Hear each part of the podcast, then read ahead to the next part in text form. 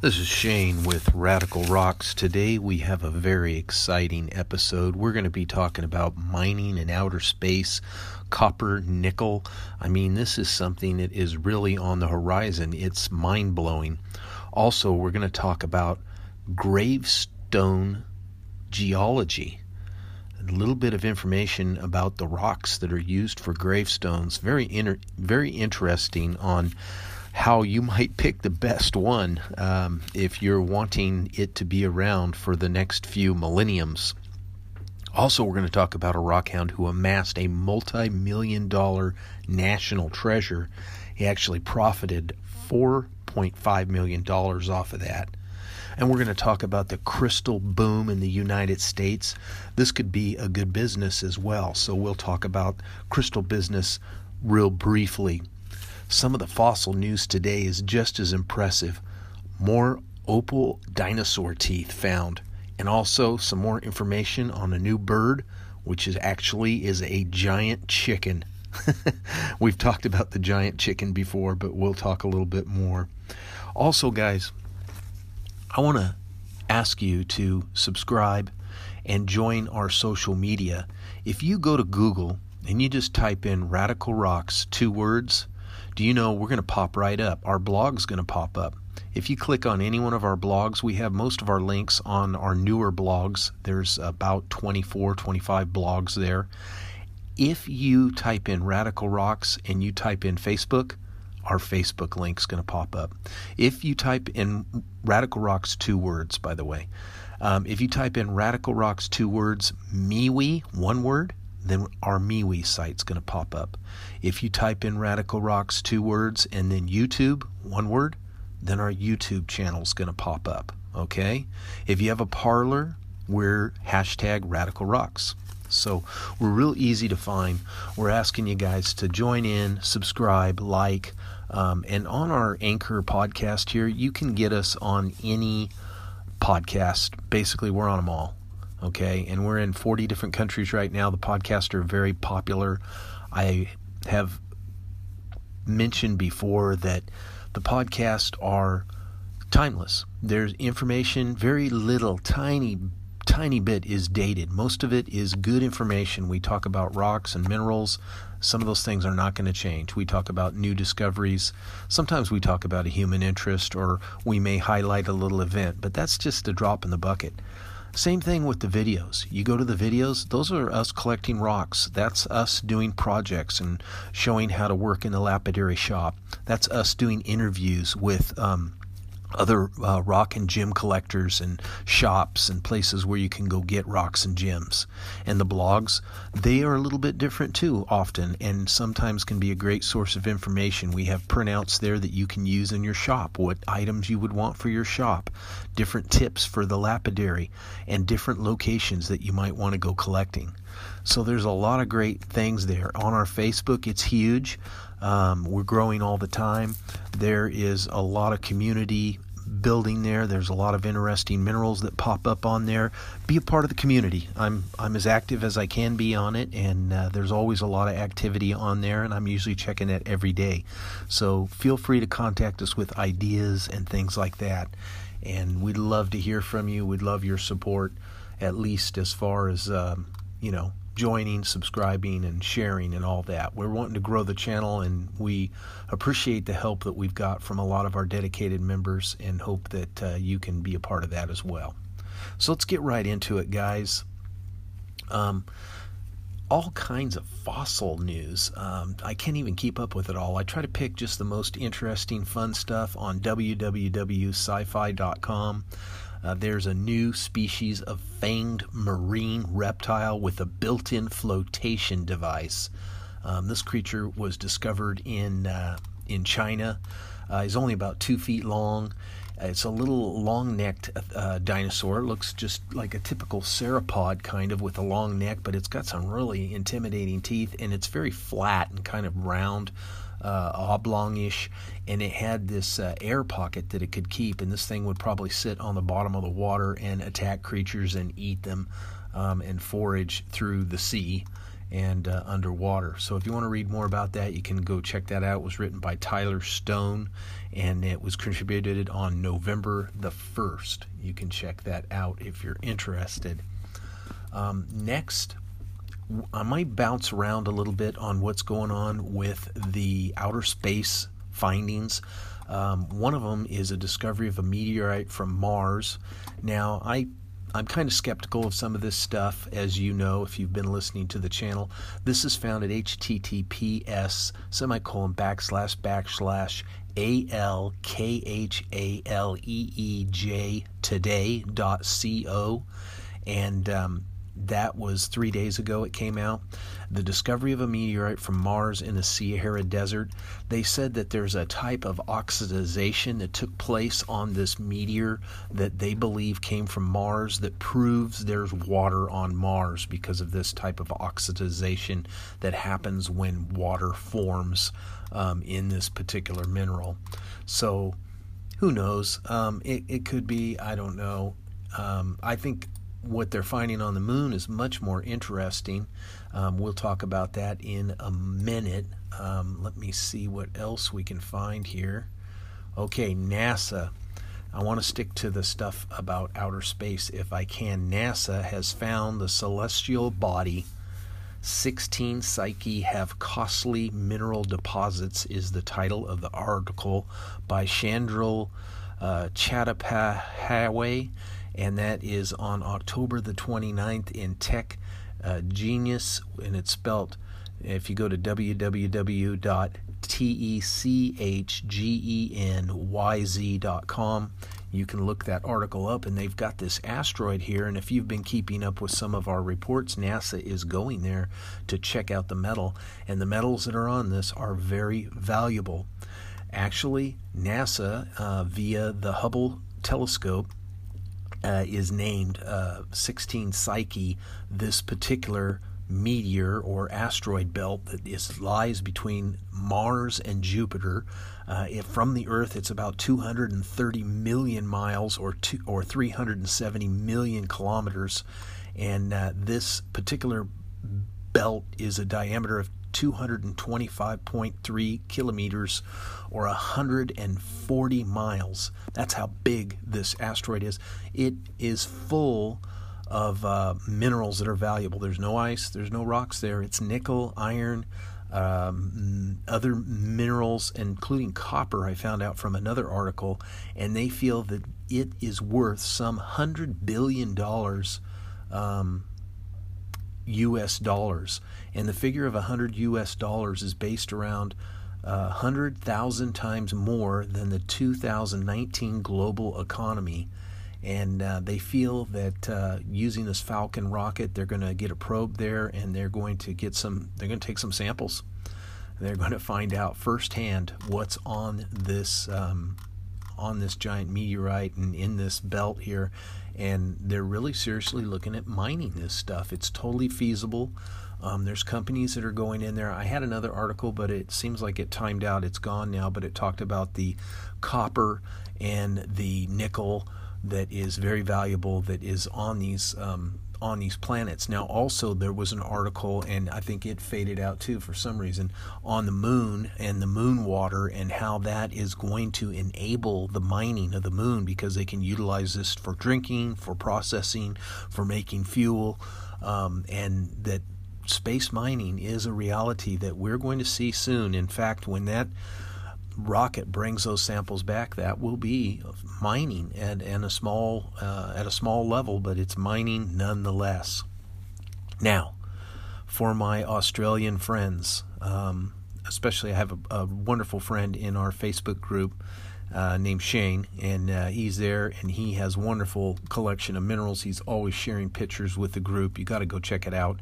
Um, we've got a great archive of some wonderful pictures of. He has a fabulous fluorite collection. He's accumulating a really nice agate collection that consists of uh, several Turkish agates that are looking really nice. He's cutting them and polishing them and showing them. But here in Australia, we've got these incredible opalized dinosaur teeth found in the outback, and they are actually shining light on how three giant beasts that weighed some nine, 90,000 kilograms and weighed uh, measured some 40 meters, coexisted in Australia. So we're talking big boys here, you know, like like the um, the giant thunder. Uh, uh, not the thunder lizard. I maybe it was a thunder lizard, like a brontosaurus, like that size of a dinosaur, huge, right? You go to uh, www.dailymail.co.uk, and um, this article is here in the Daily Mail, and I just read the title to you by Claudia Popowski uh, on the 29th, and it says these fossilized dinosaur teeth were found at Lightning Ridge in the northwest. Uh, uh, area. Researchers said the area has yielded a rich bounty of fossils over the years, and three sauropod species are believed to coexisted in the area at that time. And they've got a wonderful picture here um, of these um, teeth that are opalized, and they are so cool. I mean, they could you imagine finding something like that? Uh, they found quite a bit of these opalized sauropod teeth. They're pretty big, you know, several inches long. Um, that would be quite a find.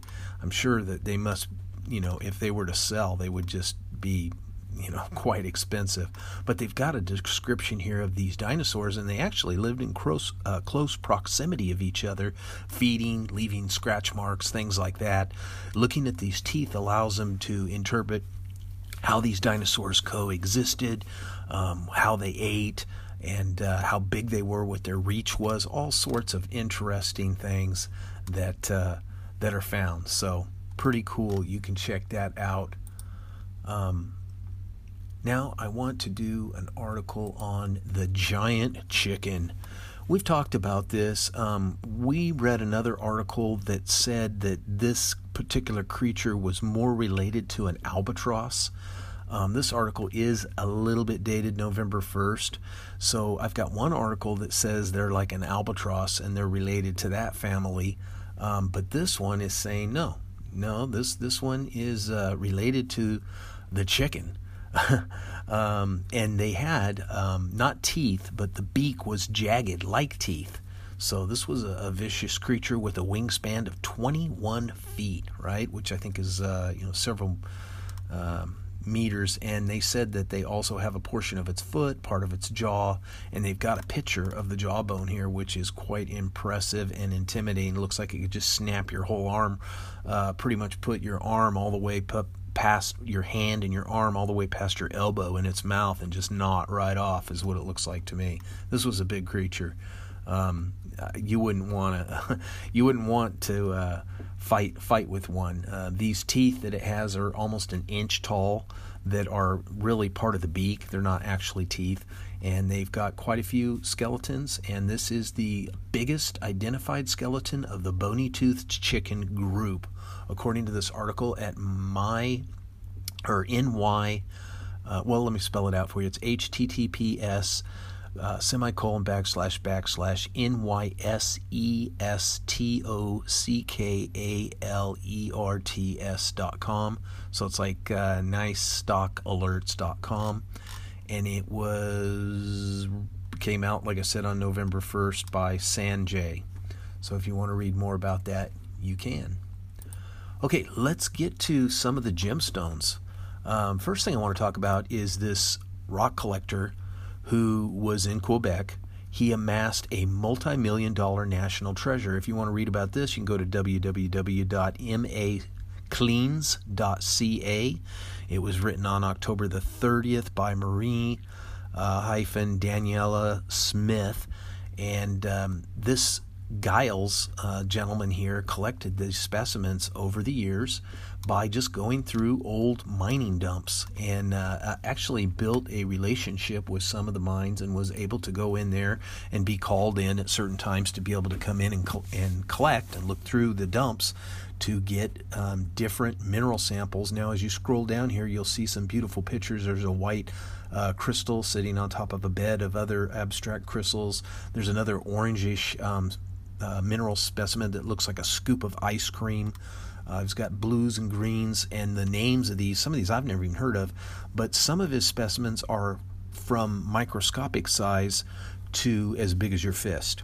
But they're all beautiful, and come to find out, out of the thousands and thousands of rocks that he's collected, um, the, some of them uh, are worth millions of dollars. Um, and some of them are very rare and uh, unique. In fact, one of them they actually named after him, a very small yellow crystal. Um, but he was very attracted to strange looking rocks and veiny looking rocks. And uh, his wife, you know, she liked that too. Now, when they sold this part of their rock collection, they took out the 2,000, uh, or excuse me, the best, there was 16,000 some pieces that he preserved, and then his 8,000 or so best uh, specimens collected from Mount St. Hilaire were ranging from fluorescent green, purple crystal arrangements that can fit in the palm of your hand, geometric, intri- uh, intric, uh, intricate, uh, rare crystallization patterns, some only viewable under microscope, have just been acquired by the Canadian Museum of Nature, valued at $4.5 million. Wow.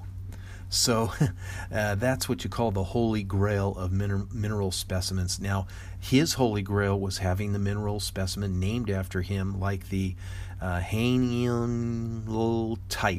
H A I N E A U L T I T E, a pale yellow mineral with a prismatic crystals that have only been found as long as six millimeters.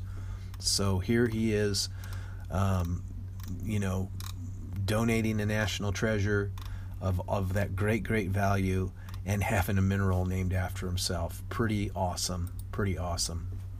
Now, you may not have a mineral named after you, but, uh, you know, um, you can put your name on a mineral, and you may.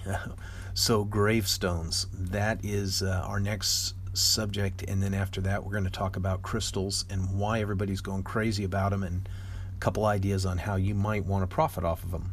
But let's get into this gravestones and the geology of graveyards. Very interesting subject here on Forbes.com, written by David Bressan, um, and it came out on the 31st of October. Gravestones and the geology of gravestones. Now, he goes on to talk about, uh, you know, uh, the graveyard, the gravestone, and these different rocks that are used, um, typically gabbro, granite, metamorphic rocks like slate, marble, and sedimentary rocks, sometimes used uh, sandstone and limestone, and all the different colors um, and the benefits. Limestone's easy to work with, um, but rock doesn't really last forever and it does age, and there is an actual geology of the the, the graveyard. So, depending on the temperatures and the location, um, the minerals that the stone is sitting in, how much sun it gets, um, these different physical and chemical type of things will determine the weathering and also what kind of mineral it's made out of. So, if it's a calcite or dolomite or a carbonate rock, limestone, uh, marble, things like that, they're going to erode a little quicker because they're going to weather away with the um, you know how they dissolve in water and such like that. Minerals like feldspar and mica are going to make up the uh, plutonic rocks like granite and metamorphic rocks, or uh, uh, gneiss and schist are going to react with water and oxygen and decay into clay minerals. Carbonate minerals and feldspars are also vulnerable to air pollution, also sulfuric components and nitrogen from car fumes and industry can increase weathering and decay. So these uh, plutonic and metamorphic rocks are made of relatively large crystals of different minerals with different physical properties. And when every mineral expands with the temperature, it does so at different rates. And as the sun heats up the gravestone, the mineral grains are going to expand and cause a strain to build up. And then at night, when the falling temperatures come, the grains are going to contact again. So doing this day in out uh, the thermal expansion is going to take apart these gravestones and make them crack and fall apart. So the longest lasting gravestone should be made of a uh, monomineral rock, a rock that is composed only of one mineral, so that all mineral grains should expand and contract at the same rate that would minimize the effects of the weathering. So, quartzite is a metamorphic rock which was originally pure quartz uh, limestone is a great choice. Uh, quartz is chemically very stable mineral with extremely low um, thermal expansion.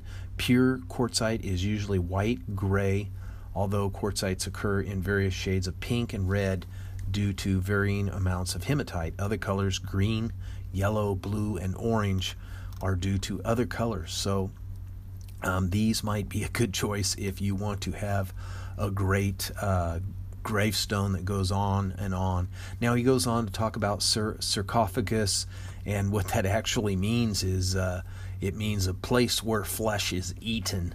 Um, they put them in the sarcophagus, and uh, you know you're gone, right? So different minerals will um, uh, cause different ways of the body uh, disappearing. The article goes into that as far as uh, acidity, microorganisms, the amount of humidity and temperature, um, how well of an insulator is, how well of a barrier it is, how well it breathes and drains, all these things, the type of soil that's around it, whether it's acidic, all these different things can play a part in the rocks in a graveyard, and you can read that in more detail if you want.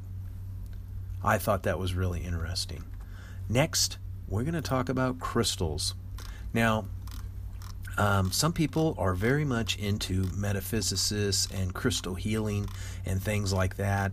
Um, I think it's interesting. I'm not really into it um, at that level, but uh, I do think the history and and that uh, thinking is interesting, and I know that we do all think that minerals and crystals, especially, do seem to make people happy. Um, put a big diamond ring on someone's finger and watch them smile. See, it's true. So this article is called "American Anxiety Drives a Crystal Boom." People are looking for healing, and this is in uh, www.theguardian.com and it was written by uh, Stephen Robert Miller. He's from Colorado, and um, I don't know if I see a date, but this should be a fairly new article. I think it was written on the 31st. Yes, 31st. So it's just written a couple days ago.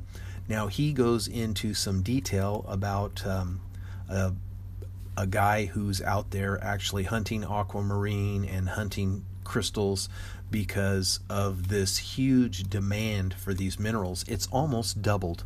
It's almost doubled in the last year. Let me get a swig of coffee here. So while the diamond industry is taking a hit, America is still gobbling up 35% of the global market for gemstones, and metaphysical retailers are saying that the stress that people have because of COVID and these type of things is driving the sales and doubling them in many cases and locations. So this is something to think about if you are in the business of selling and buying rocks. Um, the article talks about aquamarine, tourmaline, topaz, quartz, and other gems that are being brought to customers around the USA um, the gentleman in the article here collects many of these from the Colorado um, Rockies, hammering away at these wonderful crystals, which are going uh, selling hot, very hot. It's a robust, a robust marketplace. They said that sales have increased as if it's Christmas time. So you know this was written um, in October. This information was gathered through October. Uh, it says here sales have increased as if it was Christmas time, said Diana uh, Prado, who co owns Zen Babe, a small crystal shop in, in Longmont, an agricultural suburb of Denver. And they have been selling gemstones, jewelry, and all types of metaphysical supplies online for three years and in their store.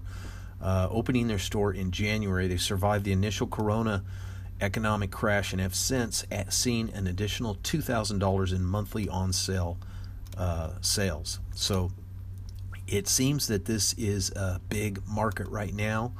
Um, and they go into some of the things that people believe um, are going to get, they're going to feel better if they have particular minerals. One of them here is tourmaline, relieving chronic fatigue. Um, so that would be a big one. Amethyst is said to bring uh, clarity, uh, cognitive clarity. So there's a big one. Um, and others. Okay, uh, they have these crystal wands, um, black onyx watches, different things like this that seem to be the hot items. So you can look at this if you want to find out more what those hot items are. But it said, believe it or not, it said until recently this had been a fringe field catering to a niche audience. But an injection of celebrity and social media proliferation have taken metaphysicists mainstream, making it worth four trillion globally. Okay, it said four. It said four TN. I was like, can that be trillion? I looked up TN and I checked it. Yes, that is the abbreviation for trillion. Four trillion dollars globally. Wow, unbelievable. The U.S. demand for gems has more than doubled since 2015. So this is crazy. Um, even some of these celebrities are getting into the action. Um, Gwyneth uh, Paltrow and uh, others uh, Zin Babe and uh, have been.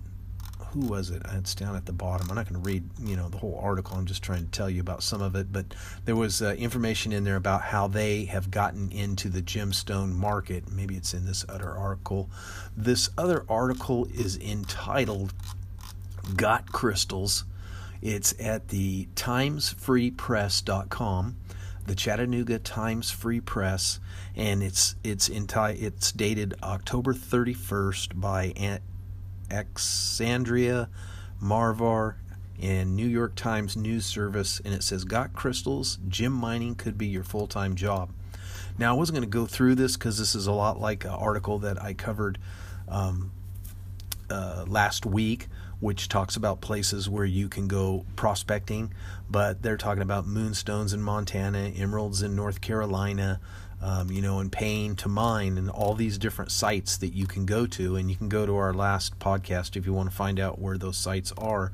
But just saying that people are earning a good living. You know, it says fifty dollars a day to dig, and if you dig really hard, you can find two, three, five thousand dollars worth of crystals says Frank Stallings, referring to Ron Coleman's mining at Crystal Mine in Arkansas, where the couple recently unearthed a once in a lifetime 15 pound clear quartz point, which they later sold for $1,500. So while $5,000 days are rare, they do earn a living uh, selling specimens of gold, ammonite, pyrite, fluorite, quartz, shark teeth, and obsidian out of the back of their uh, car and on eBay. So, yeah, in theory, you could make $10,000 a month selling your finds um, at shows and possibly on the internet. Now, that does take, you know, time to build up. It takes, um, you know, trust. You have to build up trust to be selling online. But in the shows and stuff, um, yeah, you can definitely make several hundred dollars each show. Um, that's totally possible. And uh, you get better as time goes on. So, yeah, uh, crystals. Here's where it talks about uh, Gwyneth uh, Paltrow uh, and former Hill star Spencer Pratt and Heidi Montag, who have uh, started turning crystals into a business. They are uh, now selling them. They're peddling stones. So some of them as much as three hundred dollars a piece. So this is something that a lot of people are getting into, and whether you want to get into the pain and agony of selling um, gems and minerals or you just want to collect them. Mm, if you want to collect them, well, you better get them while they're cheap. If you want to sell them, then there's an opportunity because they, if the demand is going up, then I guarantee you the price is going up as well. So, guys, that concludes today's episode. I hope you enjoyed it. I hope you do contact us and uh, let us know what you'd like to hear, and you do subscribe and interact with our community and our different social media. Take advantage of that. Let us know what you think. We're always working on improving it. And with that, remember rockhounds don't die, they petrify.